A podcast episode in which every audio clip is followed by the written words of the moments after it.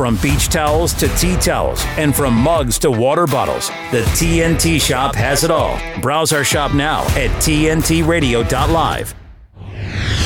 Patrick Henningsen and TNT. Welcome to the program. Welcome to the program. I'm your host, Patrick Henningsen. Thank you guys for joining us uh, on this fantastic Friday, uh, TFI Fridays. We're going to be uh, bringing a few interesting guests on uh, to give us the lowdown on what's happening in the world, all the major stories uh, geopolitically. We're going to be covering them in the first hour. We're going to take a very hard, deep, analytical, deep dive look at what's happening right now in Gaza. The tension is building up, as we've been covering earlier in the week, uh, for a confrontation in Rafah. Israel is announcing their quote final solution to the Palestinian problem.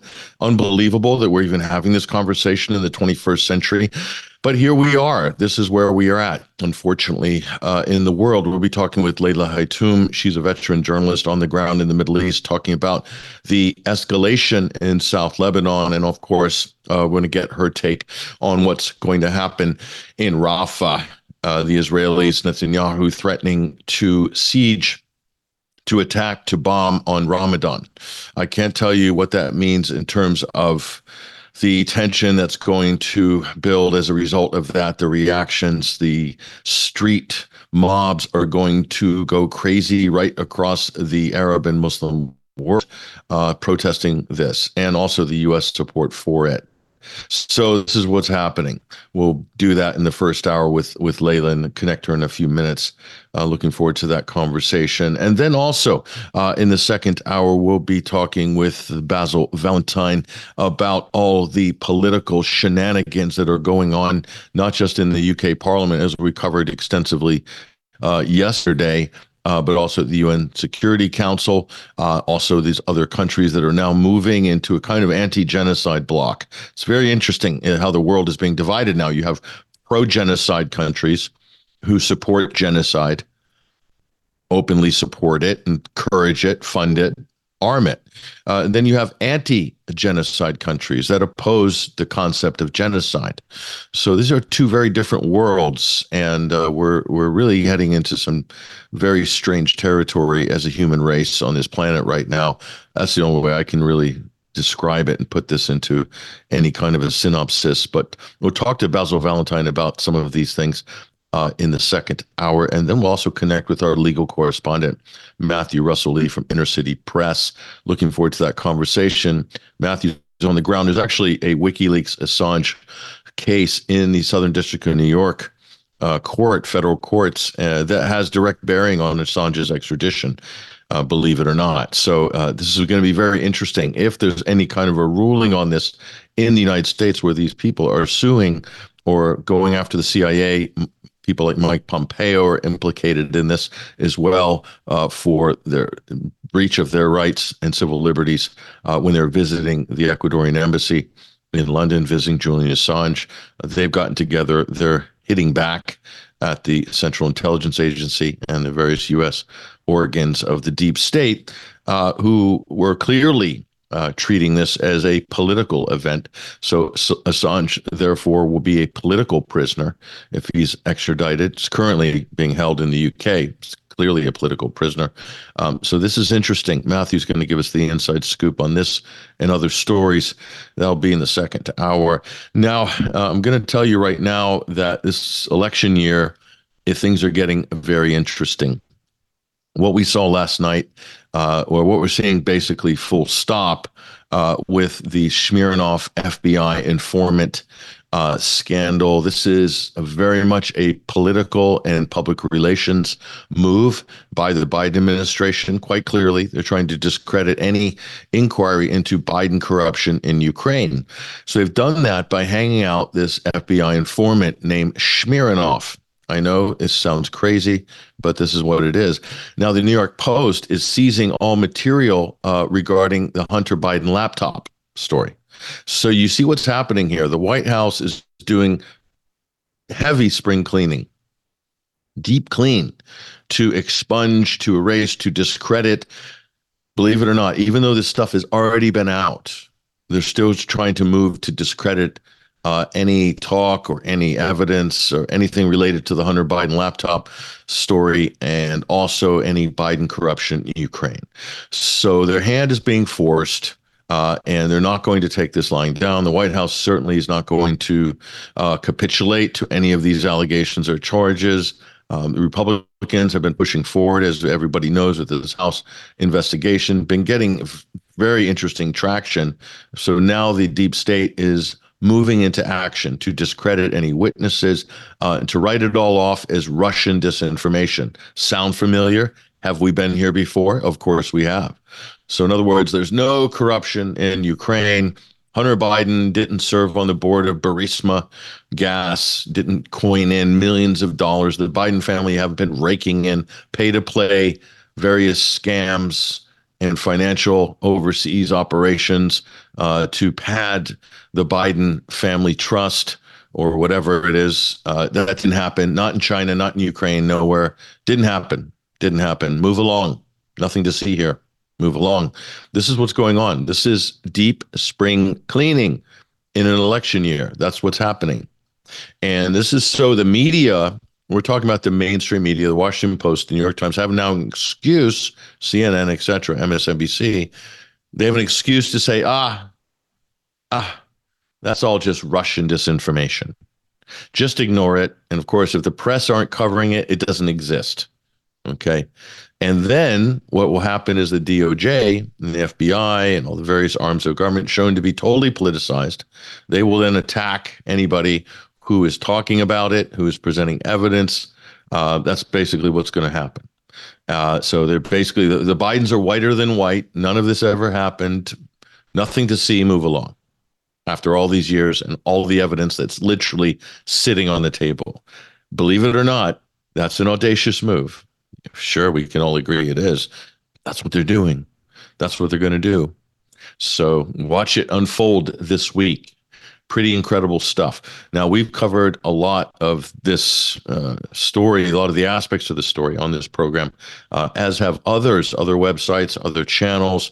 Uh, interviews have been done.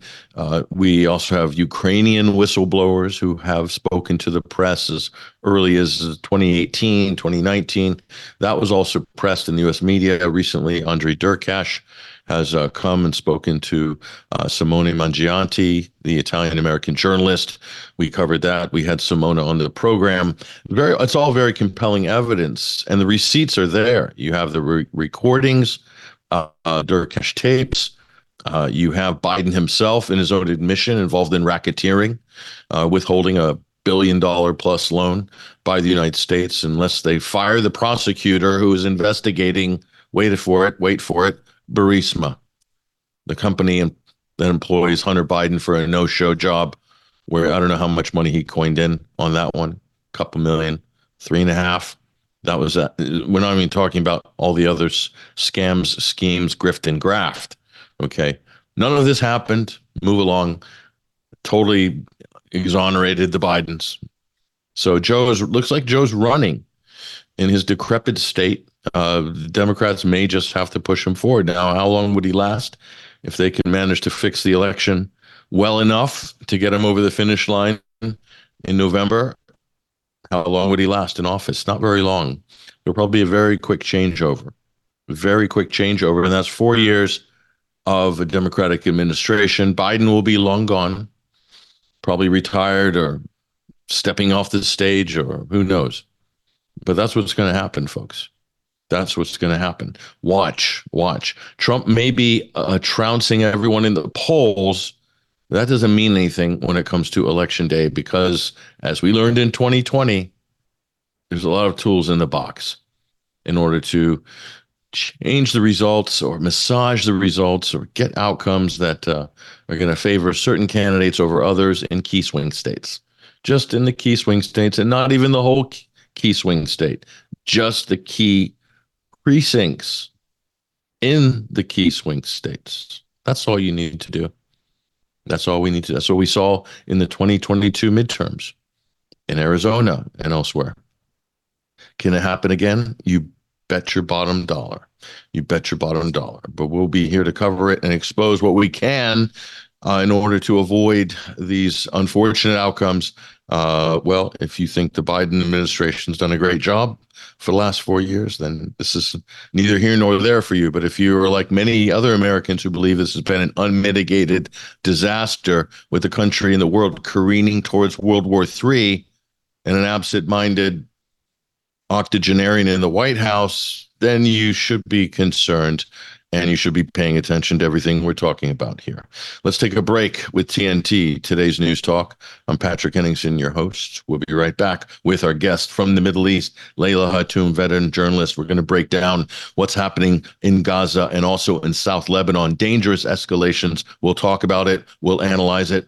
Look forward to it. See you in a few minutes. TNT's Alex Zaharov Reutt. Now, we'll no doubt see many more such efforts arriving from all the major AI players, and it won't be long before some kid or anyone in their basement or bedroom is creating the next big TV or movie hit, disrupting TV and movie studios forever. Yes, direction and production will be issues, and there will be many amateurish attempts, but people won't just be making hit music at home anymore, but hit entertainment all simply by asking AI models the right questions and then editing it all together. Talking Tech with Alex Zaharov Reutt on today's News Talk. TNT. TNT is an independent global news talk station that does what others only say they do. TNT is a live radio and TV broadcaster that simply tells the truth 24 hours a day, 7 days a week. No one in the world does what we do, crisscrossing the globe, providing credible news and opinion all day and all night. In two and a half years, TNT has become a credible and exciting platform with brilliant hosts and staff. It's a critical time, and we must continue continue to call out the misinformation and propaganda from mainstream media and their powerful sponsors. We're now appealing to our many friends and supporters around the world to go to TNTRadio.live and make a small donation to TNT while we seek the right investors to continue our important mission. The human mind is like a computer. No matter how efficient it may be, its reliability is only as great as the information fed into it. That's a campaign promise. Tell us the truth. Tell us the truth. We mandate that the truth be told. You're hearing it. TNT. Welcome back. Welcome back, ladies and gentlemen. We're still in hour number one of this live broadcast. I'm your host, Patrick Henningsen. We're live and direct for the next two hours here on TNT, today's News Talk. Very pleased that you could rejoin us. We're going to do a hard pivot right now back to the Middle East. I'm going to welcome on to the program veteran journalist Leila Hatoum. She's on the ground in Beirut, Lebanon. She's been following and covering events very closely since the beginning of this latest wave of hostilities, which began on October 7th. We don't need to rehash everything that's happened since then, but focus on what's happening now and what's likely to happen uh, in the coming weeks and months. Let's welcome her onto the stage right now. Leila, thank you for joining us. Thank you for having me, and good evening from Beirut. Good evening to you too. Uh, it's been a been a while since we've last spoken uh, on air, Leila. A lot has happened. Uh, I think the last conversation we had, you were in Jordan uh, with the airdrop uh, for Gaza campaign. Now, what's uh, transpired over the last week is very disturbing, to say the least. And I really want to start this conversation with what is happening, what is building up in southern Gaza at the Rafah border crossing. Um, if you can give us your assessment of this situation, we're very concerned about this, as everybody is, that this could be just really something that pushes the whole thing right over the edge. Um, but uh, go ahead, Leila.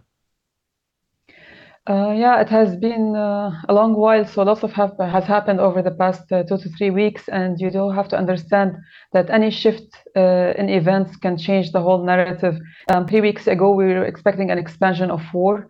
Um, the Israelis were uh, trying to bombard uh, around Gaza City and in the peripheries. They did not go full throttle against the Gazans in Rafah. Um, tens and hundreds have been killed almost on a weekly basis. Uh, the thing is that had the Israelis wanted to do a full throttle attack, they would have done it directly instead of giving two weeks notice. So that made us think like what's happening on the side, and then we noticed there were there were negotiations happening in Cairo, and those negotiations were concluded. There was a time of uh, if you if you have noticed calm uh, kind of uh, reaction from uh, either the Israeli side or the axis of resistance across And um, today we had uh, the meetings uh, between the negotiators in Paris. We had uh, the head of Mossad, David Barnea, going to Paris to start to resume the negotiations. And then you had the negotiators on behalf of Hamas also negotiating on the release of detainees. However, what we understood from those meetings um, is that uh, there will be no naming of the uh, or, or, names or numbers of the detainees that will be released from uh, from the Israeli side in exchange of Hamas's detainees. What they need to agree on at the moment is an action plan for the release of the detainees. And this, as, as they said, basically, as according to sources, it could take uh, uh, days or uh, even up to two weeks. Now, why do they stick to the two weeks thing? It's because Ramadan is in two weeks and a half from now. Ramadan is a holy month for the Muslims. And I had told everybody over the past week keep your eye on Jerusalem this week. Anything that happens in Jerusalem today during the Friday prayers, you will understand that the Israelis mean escalation or not. The Israelis kept it short. They did not do harassments as they usually do during Friday prayers. Uh, they continued to ban um, young uh, Palestinians from reaching Al Aqsa Mosque to pray over there. Uh, remember that the Israelis had issued their own decree that no Palestinian above the age, under the age of 50, should be allowed to go into Al Aqsa Mosque as of Ramadan. This is a big no-no for Palestinians because uh, Al Aqsa Mosque is very holy to them. So we expected some riots to happen. However, things were mitigated, which tells me one thing. Everybody's calming the game at the moment to see the result of the negotiations. The Americans are supporting this kind of negotiation for a reason. The Americans did not bank on the Yemenis to last, the Iraqis to go in and kill eight American soldiers, and the Lebanese resistance to last as long as Hamas is lasting also in Gaza. Depletion war without taking part in expanding the war. And this hurts them more than it hurts them when they have an open war where they can go and bombard as they please. So um, they're pushing for those negotiations. And we'll, going, I think we're going to see a tit for tat for the next two weeks unless something changes in the narrative so far. So uh, I don't expect an escalation this week, at least this week. We have to wait till next week. Keep an eye on Jerusalem every Friday because during Friday prayers, it will make it or break it for, for, for this uh, kind of um, uh, negotiations and the change in narrative. However, I have to remind you of one thing when it comes to Rafah. Uh, we've all heard what um, the former, uh, basically the former Army General and Minister Benny Gantz said. He said, we're going to continue to fight and we're going to go into deep into enemy territories. We're going to attack Rafah. These are void threats that usually army generals do during negotiations time to push the negotiations towards what they want. So it's all void talk until basically we see the result of negotiations. Sure, sure. And also, it just also gives you an indication. There's people that are talking about Benny Gantz as if he's some sort of dovish alternative to Bibi Netanyahu, but he is as hardcore uh, a Zionist uh, as there is in Israel. Uh, so I think we can put that talk to rest right now. What's really concerning here, and I want to get your opinion on this as well. Um, e- Egypt building these sort of structures uh, in this area. I don't know if you've had a look at that. Um, that a lot of people will look at that and say, "Well, um, is Egypt doing this as a contingency plan, or is the United States, Egypt, and Israel making some, uh, let's say, uh, behind the scenes uh, negotiations, or is there collusion?" Behind the scenes? In other words, do all of these parties know something that's going to happen that we haven't been told yet? What are your thoughts on this? Uh, I highly doubt that all the parties know what's going to happen later on or what's happening at the moment. Each one has a piece of the puzzle. Um, the ones who are waging this war or pushed for that war are the Americans, so they have the most pieces of the puzzle. The Israelis come next, and then basically the Arab world comes last, uh, as usual when it comes to wars over here, which is really sad. But when it comes to the uh, cement wall structures that have been constructed by the Egyptians along the uh, Rafah side, from their side of the Rafah border crossing and along that wall, you have to understand if you look at it from the satellite, this area does not fit enough Palestinians. It's like only tens of thousands. You have over 1.3 million people living in Rafah at the moment and South Gaza. You have 2.4 million Palestinians living in all of Gaza Strip. So if the rumors are correct, they would have been building something basically in a different uh, shape and larger scale to accommodate at least half of that size, which is not happening. What the Egyptians are actually doing, they're building a, a lengthy wall. I think it's fortifying their uh, uh, what you call first lines of defense. they're anticipating possibility of war. And if you look at it from a military side, it's always best to have two lines of defense before you actually engage in war. That deters the enemy from going in. They can only go by sky, and Egypt does have the air force and the, the air defense systems to actually fight that until basically their army engages. That's the first thing. The second thing is that don't forget that uh, the border, the Rafah border crossing from the Egyptian side was bombarded three times by the Israelis. They had to fix the cement walls over there. And there's a small square square shape of about four kilometers by four kilometers um, uh, in, uh, in size and that was basically to cater for uh, the 10 cities. Um, there are militaries in the area, NGOs, including IFRC, uh, the IRC and the, the, International Federation for the Red Cross, IFRC. So these people need an area to operate from if anything happens. Um, uh, at, at, the same time, I have to mention this, and this is very, very critical. As a reporter, we received information from somebody from Jordan the same day the story about the Egyptian constructions being done on the ground that was launched by the Sinai uh, organization that's based in UK, by the way. And uh, that uh, source in Jordan claimed the same story about what Egypt is doing, but in Jordan. And we asked him to send the videos and photos that he claimed that he had. And he said, no, no, no, I will only send it to a Palestinian or Jordanian reporter. We gave him, we provided him with a number for a Jordanian reporter, and we haven't received anything as of now. And that's basically a week and a half ago, which is really crazy because somebody is trying to hype that narrative to create the fear factor, to push towards those negotiations, when you create the fear factor that Rafah is going to be bombarded, people are going to face exodus or a second Nakba. That pushes, that creates pressure on the negotiators themselves, even from the Hamas side. That's interesting that you bring in these details because it does it does look like Israel, at least on the U.S. Israeli side, they're really building up a lot of pressure to get leverage for these negotiations. So uh, the the statements by Benny Gantz, what you're just describing here, it does sound like that's exactly what's happening. So we should be very cautious uh, not to run away uh, with assumptions uh, when we see reports like this, and we appreciate your analysis on that. Um, I just wanted one last thing on on Rafah, Leila. Um, if Israel does uh, come good with its threats to attack Rafah on Ramadan, what will the result of that be? Because uh, one obviously you talked about the potential for a clash at the Al-Aqsa Mosque how that would inflame the Muslim world, uh, the Middle East, the Arab world, uh, but attacking uh, Palestinians in Rafah, unarmed Palestinians during Ramadan, what sort of reaction could we expect if this happens? You have to understand uh, when I'm explaining details and situations, I'm not giving justification to any side. War is possibly going to escalate going forward. I actually believe that there's going to be an escalation unless there's a change in the narrative when it comes to negotiations. Because remember, the axis of resistance, they said from the beginning, the whole thing that we're doing at the moment is to reach a possible solution that the Palestinians will, will be okay with it. And if the Palestinians are okay with that solution, that's fine. But when it comes to, to Rafah, any attack on Rafah with 1.3 million people over there at the scale that Benny Gantz is talking about, going deep into enemy territories, wiping them out, doesn't matter what happens, that means a change of behavior on the battlefield in the battlefield in Gaza, and that basically could push the axis of resistance to engage in a fully uh, expanded war. And what what happens in uh, Jerusalem, that's a whole different scenario. If any escalation on the ground could lead to a third intifada.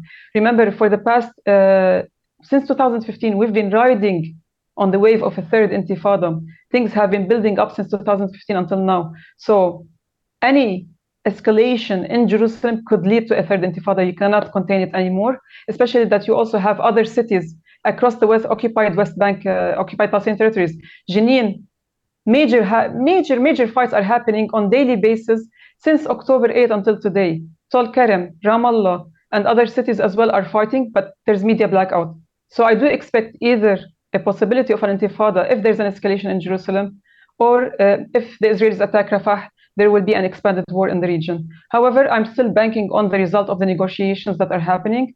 Uh, fingers crossed. They're saying two weeks. That means we have two weeks of tit, uh, tit for tat and trenches war. That's it.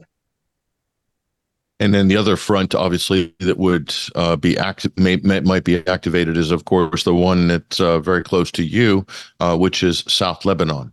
Um, so there's been very disturbing escalations there. Uh, there's a lot of accusations about, uh, you know, American involvement in the Israeli military operation as well. And uh, hitting targets and civilians in South Lebanon. What has transpired over the last two weeks? If you can give us an update uh, and tell us what you think the, the sort of situation report is uh, there in South Lebanon right now. It's very much tied to what we're seeing uh, uh, unfolding in Gaza, of course. But uh, go ahead, Leila. No, no, yes, definitely. You have to understand the southern Lebanese front, which is northern occupied Palestine front. That's the hottest zone at the moment that hasn't fully expanded. There is war happening. The Israelis have lost dozens of soldiers between killed and or injured over the past two weeks alone. The Israelis had uh, increased their attacks against Lebanese civilians. The total number of Lebanese uh, civilians that have been killed by the Israelis so far has exceeded 42 until now. And uh, at the same time, um, Hezbollah has retaliated, and the Secretary General of Hezbollah, Sayyid Hassan Nasrallah, he vowed in one of his re- most recent speeches that this time it will be blood for blood the Israelis will be paying for the blood that they spilled by their own blood. And that caused a stir among the Israelis, especially those who remember 1996 war against Lebanon, when Ariel Sharon stood out there, the former uh, Israeli prime minister and uh, war criminal. He said, Yeled por Yeled, dam por dam, which means a child for a child and blood for blood. Hezbollah used that same line. The Israelis will pay for the blood that they spilled with their own blood and they retaliated. And over the past 48 hours, we have a total of seven Israeli soldiers killed and about 10 injured in total. And this is very interesting. It's an escalation because the Hezbollah has ramped up its attacks against Israeli military posts in Kiryat Shmona, in uh, basically uh, even all the way to Golan Heights, across the, Galilee Panhandle, all the way to deep into uh, Israeli uh, occup- basically occupied territories, we're talking about uh, 15 kilometers beyond the blue line. And that means one thing that Hezbollah is telling the Israelis, we are ready for war. Now, of course, Hezbollah is not going to go into a fully fledged war unless the two, one of the two uh, uh, stipulations that they had set from the beginning. Either Israel changes its behavior towards Lebanon, which means it increases its attacks against Lebanese civilians all the way deep inside Lebanese territories, or the situation in Gaza changes, and we expect if it changes in Rafah, that would be the cause for Hezbollah to expand the northern uh, front, which means a major enemy for Israel at the moment, who, which has strategic weapons. We're talking about long-range missiles that can go beyond 500 kilometers.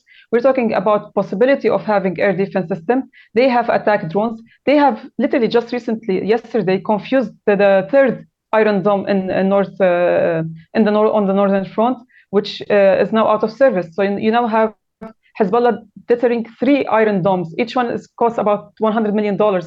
So that 300 million dollars of losses for the Israelis. Those people are capable, and Israelis know that, and they're afraid of it. But somebody is pushing them into that war, and that's the Americans who are supporting Benny Gantz, who has aspirations to become the next prime minister. Yeah, yeah, I can see that. Uh, the, the the political talk in the United States right now is putting a lot of blame on Benjamin Netanyahu. So we can kind of see how this is going to shape up. Where it, oh, we just need to you know move Netanyahu out. He's gone a bit too far. I can see how the Americans will massage uh, this talking point, and uh, we need somebody more reasonable in there. Benny Gantz is our man, and it just takes one sort of speech by Biden, uh, the Gantz the Gantz coalition, the Gantz government, or as soon as you start hearing this, then you know that that's all that bad will, all of that sort of, you know, uh, angst, uh, all of the anger will sort of be swept away with Benjamin Netanyahu potentially.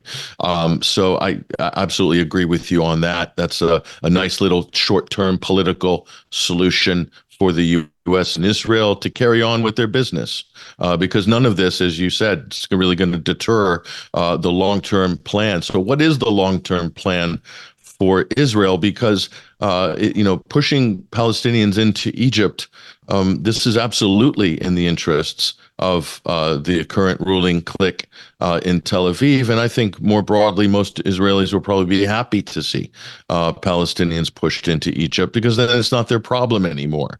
How realistic is this scenario? I, I hate to paint a, a dark picture of the future, but we have to be realistic that there are people in power that are, are right now mapping out this very scenario and how to manage it how to manage the fallout, etc. Uh, Leila, your thoughts on this? This Israeli uh, expansion uh, what, however you want to call it, solving their quote Palestinian problem, which they talk about now quite openly. Uh, but go ahead. Um, it's kind of unrealistic to for the Israelis themselves, and they know that. What uh, I believe is going to happen, and uh, I'm going to quote our dear friend Phoenix on this matter. He always says that the Palestinians outside of Gaza in Sinai will cause a problem to the Israelis. They will always cause a, a force of retaliation against the Israelis, and that will always be a thorn in their uh, side that they cannot control because they are not in uh, confined uh, territories. However, if you keep the Palestinians in Gaza in a certain area that's confined and under siege, they can control them and shoot them like fish in a barrel. So realistically, the, is- the sane Israeli insane generals they do prefer to constrict them to a small area, basically perhaps the south, clear all uh, the north and central Gaza. This is what they think about. But it's really hard uh, to do on the ground because if you have heard what Benny Gantz and other generals had said, that they're going to go back into North Gaza because Hamas has 5,000 uh, um, warriors who came back over there, etc., which is not true because they never left Gaza in the first place. They're not sitting at the fence. They're still going and sniping and bombarding uh, Gazans in North Gaza. There are about 600,000 plus Palestinians who are stuck in North Gaza, who are now facing starvation. We know of 22 who have died of starvation over the past two weeks, including seven children. And uh, uh, now, basically, there are 11 children uh, in total. And at the same time, uh, they are facing also uh, diseases because of uh, what you call contaminated water, typhoid, cholera, hepatitis A, all these diseases. So the Israelis prefer to kick them out all the way to the north and clear out step by step, bit by bit, that land and keep it to themselves. This is unfeasible for a reason. The resistance on the ground is still there. They never left. Second thing is that if at any point they're going to try and do exodus, the axis of resistance will move. Will they will not leave it as is. Third thing, which is the main important thing, is that the Egyptians refuse to host the Palestinians on their own territories in Sinai. And they're building these fortifications to ban any exodus. If you look at the length of the wall and the way that they built it, it looks like a puzzle rather than a city to, to engulf or take in uh, basically millions of people. So the, the, the, Egyptians have a strong army. It's a large army. They do have the air defense system. They, the Egyptians, I do believe they will go into war if the Israelis try to force the Palestinians on them. Jordanians, on the other hand, have said it out openly. If you try to push the Palestinians towards Jordan from the West Bank at one point or another, that means war with Jordan as well. So this is interesting. Back to that original talking point that was pushed out that uh, uh, Israel's preparing, constructing some kind of uh, you know structures to take Palestinians in uh, when they're pushed out of Gaza. Quite the opposite, in fact. They're they're they're doubling up their fortifications to prevent that outcome and also uh, preparing for a potential military conflict with Israel should that come to pass. Obviously, Egypt's going to want to avoid that possibility at all costs, and I'm sure it's not in the Israeli interest uh, either, um, considering everything that's going on. But the worst part about that, if it did come to any sort of uh, uh, shooting or back and forth between Israel and Egypt, that the Palestinians are literally caught in the middle. Um, so that makes it all the more complicated, and it'll be very difficult to you know avoid uh, casualties uh, either way. Chaos could ensue. So so if if things become very unstable here. Um, wouldn't that uh, provide an opportunity uh, for Hezbollah, for instance, um, to make more advances uh, in southern Lebanon in order to uh, draw Israeli forces away? Because isn't Israel stretched having to fight a two front war. Um, they're already very depleted after this operation, which many people will say, while they did flatten northern Gaza for the most part, it wasn't a very big success militarily for the Israelis, but it was a massive success already for. For Hamas and for the resistance uh, in Gaza, uh, your thoughts on on that? Okay, uh, what actually, we're going to go to break right now with TNT Today's News Talk, reestablish our connection with the Middle East. I'm Patrick Henningsen, your host. Stick around. We'll be back in just a few minutes. De weaponizing weather with reality and perspective. The United States has really been sold a bill of goods. And I've talked about this several times. I've talked about the people that are running this country are literally bullying the United States. And it's hard to believe that the American people actually let them get away with it, except that if you watch, let's say, Jesse Watters prime time sometimes, and you see the man on the street interviews, you realize these people, and they're all voting, know nothing about what's going on, or maybe even less than nothing if that's possible. Now, it's fascinating. We talked about the coal plant issue a couple of days ago. How have carbon emissions changed since 2000? China is up 208%. India is up 158%. Other countries are up 53%. The US is down 10%. Europe is down 16%. Now, here is the question How is the United States letting these other countries get away with it? And it's kind of simple to understand that the complacency and comfort of the capitalist system and freedom that has developed in the United States is building the road it's riding to its own death. Why? Because they're allowing our leaders to simply do whatever they want to do while other countries get away with it. And you want to know something? I don't have anything against China and India for trying to improve their way of life. But why is it the United States and Europe are committing suicide? This is TNT climate and weather watchdog meteorologist Joe Bastardi asking you to enjoy the weather. It's the only weather you got. Hi, I'm Abel. I often forget to mention that he's an amputee because Abel will try any activity he can. My arm helps me with basically everything. He doesn't see what he can't do, he sees what he can do. Yeah, this is helping. The War Amps has just given him the ability to do all the activities every kid can do. When you donate to the War Amps, you help kids like me. Thank you. Patrick Henningsen talks on today's News Talk Radio, TNT. Welcome back, ladies and gentlemen. Welcome back. We're still in the first hour of this live broadcast. Thank you for rejoining us. It is Friday, and a big thank you to everybody in our TNT chat community. We see the numbers building up in there. If you want to get involved during the show, just go to tntradio.live or access it through our app, which you can download on Google Play or the Apple Store.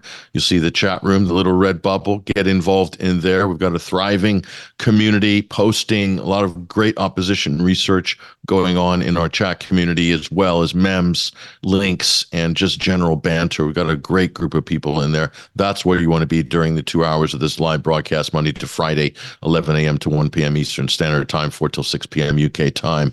Now, back to uh, the Middle East. I want to welcome back uh, our guest, veteran journalist on the ground in Beirut, Lebanon. Leila Hatoum is joining us right now. And uh, Leila, before the break, uh, I just wanted to get your uh, final thoughts on this. I know you want to open up the conversation uh, to talk about what's happened in Yemen recently, and that's going to bring us into a broader conversation on the axis of resistance as a whole. Uh, but as far as southern Lebanon goes, you mentioned uh, that these Patriot missile batteries that uh, Israel or Iron Dome, uh, they're glorified Patriot missile arrays, uh, they're basically protecting a lot of the sensitive military uh, installations that Israel holds and guards so dear. It's not a big territorial area, so it's not like you can hide in the mountains like in other countries. Uh, they're very much exposed.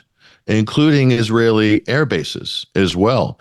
Uh, so if things escalate uh, right now, um, it doesn't Israel have to be extremely careful about how they escalate because one move too far could deal a very serious blow to their whole military operation. If, for instance, where their F 35s are housed or F 16s, uh, if any of these are disabled, that would be a serious blow to Israel uh, militarily, and it would prevent them from doing a lot of what they've enjoyed doing uh, over the last four or five months.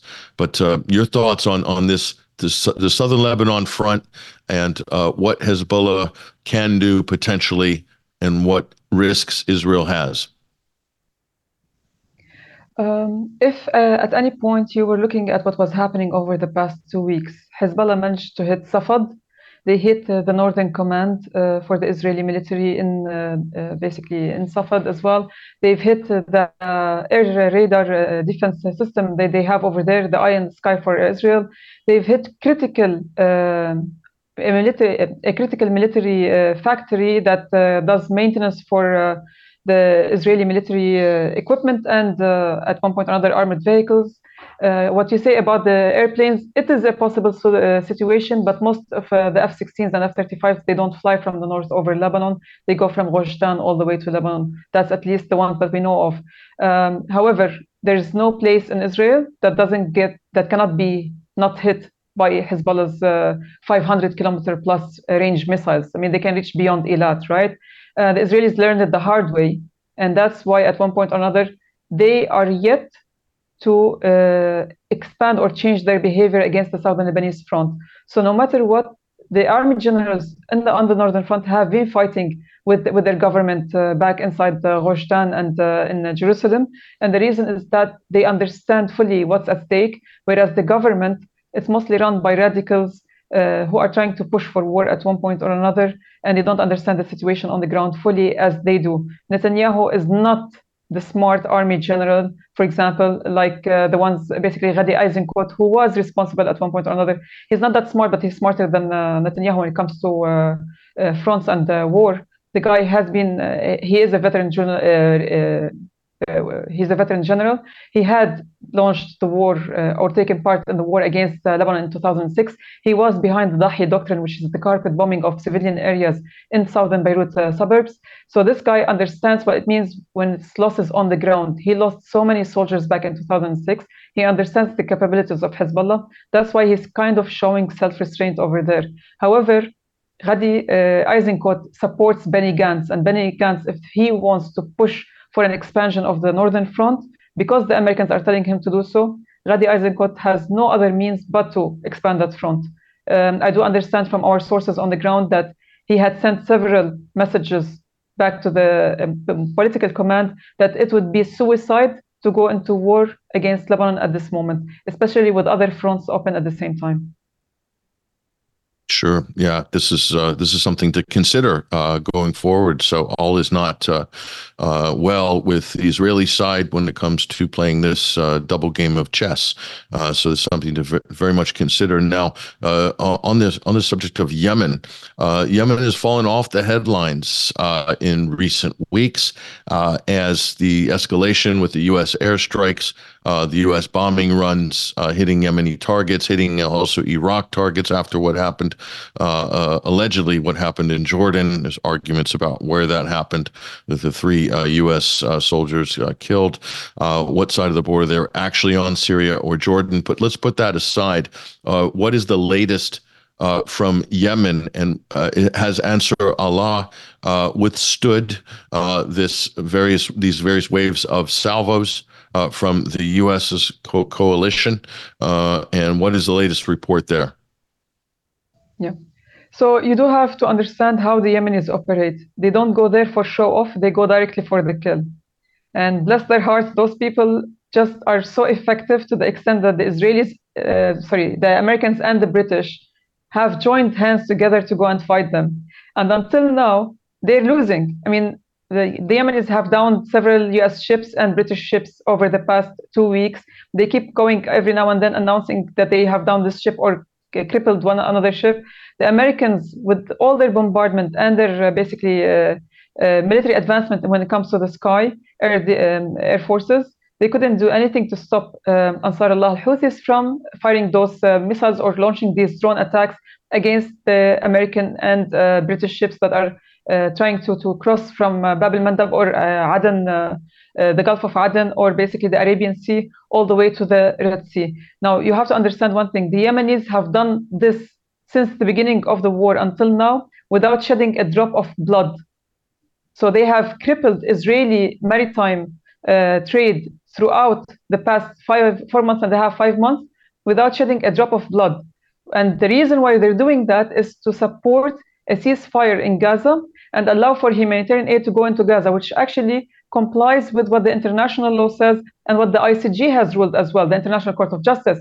So at any point, or, or the decision, it's not a ruling until now, um, the Yemenis have been bombarded by the Americans and the British. They recently, today, two hours back, were subject to a vicious attack by the Americans and the British Air Force at one point, and still they haven't been deterred. Now, how they operate, They only come out and announce what they have to say, and then just like just go back into doing what they do normally.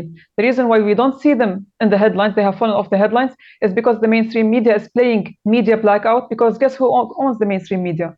The Americans, the British, and the pro-Israeli uh, entities. So at any point, they don't want to show that they're losing in Yemen against a lesser, lesser armed uh, group at one point. So that's why you don't see them in the media.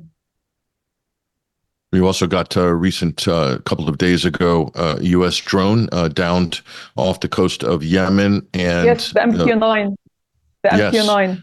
They they used a five thousand to ten thousand. Uh, actually, it's a five thousand dollar worth missile to down something that's worth thirty million dollars. So um, go figure. Technological advancement does not mean superiority in, in warfare. No, that that is definitely going to raise uh, eyebrows. It should anyway on the U.S. side. Uh, and the Pentagon is is now being challenged quite seriously on the idea that all of these U.S. strikes have somehow deterred uh, the Ansar Allah or the Houthis, as they call them in America, uh, the, Houthi attacks and uh, defending the shipping lanes uh, in their territorial waters. So, like, that's becoming a conversation now. Granted, Leila, there's a lot of politics in the United States. They're really pressuring the Biden administration during the election year uh, to kind of put put the blame on them deservedly so. Obviously, they're in charge. Um, but what's interesting, Leila, is that this this argument, this debate is actually happening now because what will hopefully happen here is a reassessment of the policy itself. So that's what we're hoping. The fact that they're having this debate uh, might lead to a change in policy, but all roads lead back to Israel uh, on this issue. And that's the important thing to focus on, Leila, because I think a lot of people, they're so focused on the, the, the fighting between uh, the, the US, uh, UK, uh, and Ansar Allah in Yemen and they're forgetting the whole reason for Yemen's sanctions and blockade is to uh, call for a ceasefire to stop the killing in Gaza. Um, so yes, this could all be solved uh, with one phone call, um, but it hasn't, and uh, that's the unfortunate thing. So, do you see? Uh, in terms of this situation in the Bab el Mandeb Straits in the Red Sea, uh, how do you see this progressing? Um, a lot of people will look at the U.S. naval posture and say that actually they really don't have the layers of support necessary for a sustained naval presence in this type of a situation. Uh, other people will say, no, they have, they have Djibouti, they have the Fifth Fleet uh, in Bahrain. There's plenty of support there. Uh, but is that really true? Because uh, this is a different type of an operation that uh, the United States has never really had to perform in a very difficult area. Uh, what do you see uh, for the future of this uh, standoff right now uh, in in the Red Sea and with Yemen? You had a full coalition of four countries aided by the Americans since 2015 until recently fighting against Ansarullah Houthis in Yemen. And with all their technological advancement, Air Force, the money that was poured in, the navy, and everything else that was brought in against the Ansarullah Houthis, and yet they couldn't deter them. Every five minutes, we hear the Americans coming out and say, like, oh, we're going to hit them, we will deter them. And every single time the Americans hit the Yemenis, the Yemenis retaliate by downing uh, a $30 million MQ-9 or downing a ship or crippling a, a, British ship. So basically, you cannot deter people who live in their own land and know their land and their waters very well, and they have nothing to lose. The most dangerous people are those who don't, who basically have nothing to lose. There's something else that actually supports them, and this is what Sayyid uh, Malik Houthi, uh, Malik Houthi said uh, recently. I think it was yesterday or today. He said, "We do believe in God, and we have faith that God is supporting us." So when you have a really strong faith and you have nothing to lose, that gives you more power to actually go and defend what you're doing and you believe in what you're doing. And um, one other thing you have to understand the Pentagon is talking about it. It's not because they're reassessing their military strength or anything else, it's because they're reassessing their military contracts. Arms cartels and the Pentagon are responsible for arms sales across the world as well. The US is the largest arms dealer in the world. And at any point, if you down, if you can down an MQ-9, $30 million worth MQ-9 with a $5,000 missile, most of those who want to buy a defense system will buy the $5,000 missile rather than the Iron Dome or anything else. So it all filters down to money. And you have to understand numbers are something that's, uh, they have kind of, a, I have a soft spot for them because I was a macroeconomist. And if you look at it for with, combine the money with the military factor, you just see basically it's based on contracts, nothing else.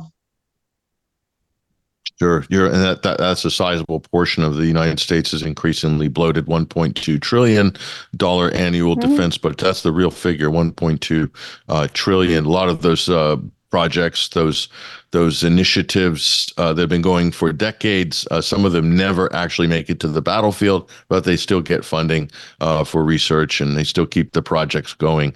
That's the system we have in America. It's a very inefficient and expensive system, but it's uh, you know keeps a lot of people uh, happy and making lots of money, and I think that's probably a big driver of it. Um, but just on, on the issue of of Yemen, so they've really uh, you know from from a global position, a lot of people are looking at uh, Ansar Allah in Yemen and saying, well, yep, they're very capable. And so, you know, in terms of the conversation about the axis of resistance, um, the axis of resistance as a result of the last, you know, five months um, is arguably much stronger, uh, arguably much more formidable arguably much more highly regarded globally. Not talking about in the Middle East. I'm talking about what the Chinese are thinking, what some of these other countries are thinking when they're looking at this. Brazil, they're they're thinking. Are they thinking to themselves, Leila? Well, it looks like there's actors in the Middle East that can take care of business themselves, uh, and they're not requiring external assistance to do that, to manage their own affairs. How is this conversation shifting about the axis of resistance and the Middle East right now, globally? Well, um, I do speak to Russian and Chinese sources most of the time, and you have to understand what they have kept saying since the beginning that because the axis of resistance for the first time is unified and there's a central communications happening between them, a division between what part each side has to play and when. This is what gave them the superiority. They know the land, they are part of this uh, whole region and they know what they want and they've put their demands from day one. Whereas when it comes to the allies of israel each one comes from a different side different interests different political and financial interests also come to play at one point or another. Some of them are not convinced into going into war. Most of them have financial and economic problems back home. So at any point they are not unified when it comes to uh, what's happening in the region. However they all agree that Israel, in one form or another, has to stay over there to keep their interests. So uh, the scale of fighting, not everybody goes wholeheartedly. Not everybody believes in this fight, and that's what causes divisions. There's not a centralized command uh, command ship that can command, for example, the British and the Americans at the same time. The Americans want to do something, the British want to do something else. Sometimes they do it together, sometimes they don't. So that actually divides them. Uh, basically, this is uh, how losing, and this is how the Chinese and the Russians are looking at it. But you also have to understand the Chinese are not there to support the Axis resistance of, or anybody else. They do what they have been doing for the longest time. They care for economic expansion. That's why they have a company that's running the port of Haifa, which is owned by the Indians, by the way. And at the same time, they always send their own um, uh, people. I mean, like they don't have to be under the government directly, but they sell weapons for both warring sides, no matter what. The Russians, on the other hand, they always stick to their allies. They've never shifted from sticking to their allies. And they are looking at what's happening over here with admiration. I mean, one of the Russian diplomats I spoke with said it's very admirable that they managed to uh, stand their ground for the longest time, especially people in Gaza. Nobody expected them to, to last this long, Hamas and the PIJ. No, no, that's that's definitely, I think, uh, going his, to be his exact word. I'm sorry to yeah, I'm sorry to cut you off. Yeah, go his ahead. exact word was they showed the Americans as clowns. Yeah, and, and also it's uh, the, the, the Israeli uh, uh, supporters. They're they're public. Um, they were told that this was going to be done and dusted in like two weeks or something like that, um, and that they're going to eliminate Hamas. And they haven't. How close have they come to quote eliminating Hamas after five months? It's always two weeks what? with them. It's always two weeks with them. Two weeks have gone into five months. The Americans remember when they wanted to launch the war on Yemen with their allies in the GCC they said it's going to take two weeks to two months. For Assad, he's not going to stay for more than two months. It's always number two for them. Yeah. So when you see two weeks, uh, then you get to get get ready to readjust your your calendar uh, pretty quickly. So this this is very interesting. All these developments are pointing to a very interesting uh, couple of months coming. Obviously, you know, we want we would like to see a cessation of hostilities for the people uh, in Gaza, for the Palestinians first and foremost. Um, but we also have to uh, also hedge our analysis to uh, look at what could happen uh, should that not be the case. Um, so I think it's very important to look at both tracks. I'm not a I'm not a black pill or a white pill guy. I'm sort of right in the middle, Leila. So I'm looking at all outcomes, hoping for the best. Obviously, this is one of the worst humanitarian disasters uh, that we've had to witness and bear witness to. Uh, the world has bear witness to in the last uh, four to five months. Um, so yeah, we really appreciate you joining us on TNT and your analysis on these very, very important issues. Leila Hatoum, veteran journalist based in Beirut, Lebanon. Thank you for coming on the program this week, Leila. Thank you, Patrick. There she goes, ladies and gentlemen. Well, top of the hour news headlines are coming up. Uh, we've got a lot more on the other side. We've got Basil Valentine. We've got Matthew Russell Lee, Inner City Press, the Julian Assange case in the federal court in the U.S. That will have direct bearing on the extradition case in London. We'll find out all about that and more, all coming up in the next hour. Stick around. We'll see you in a few.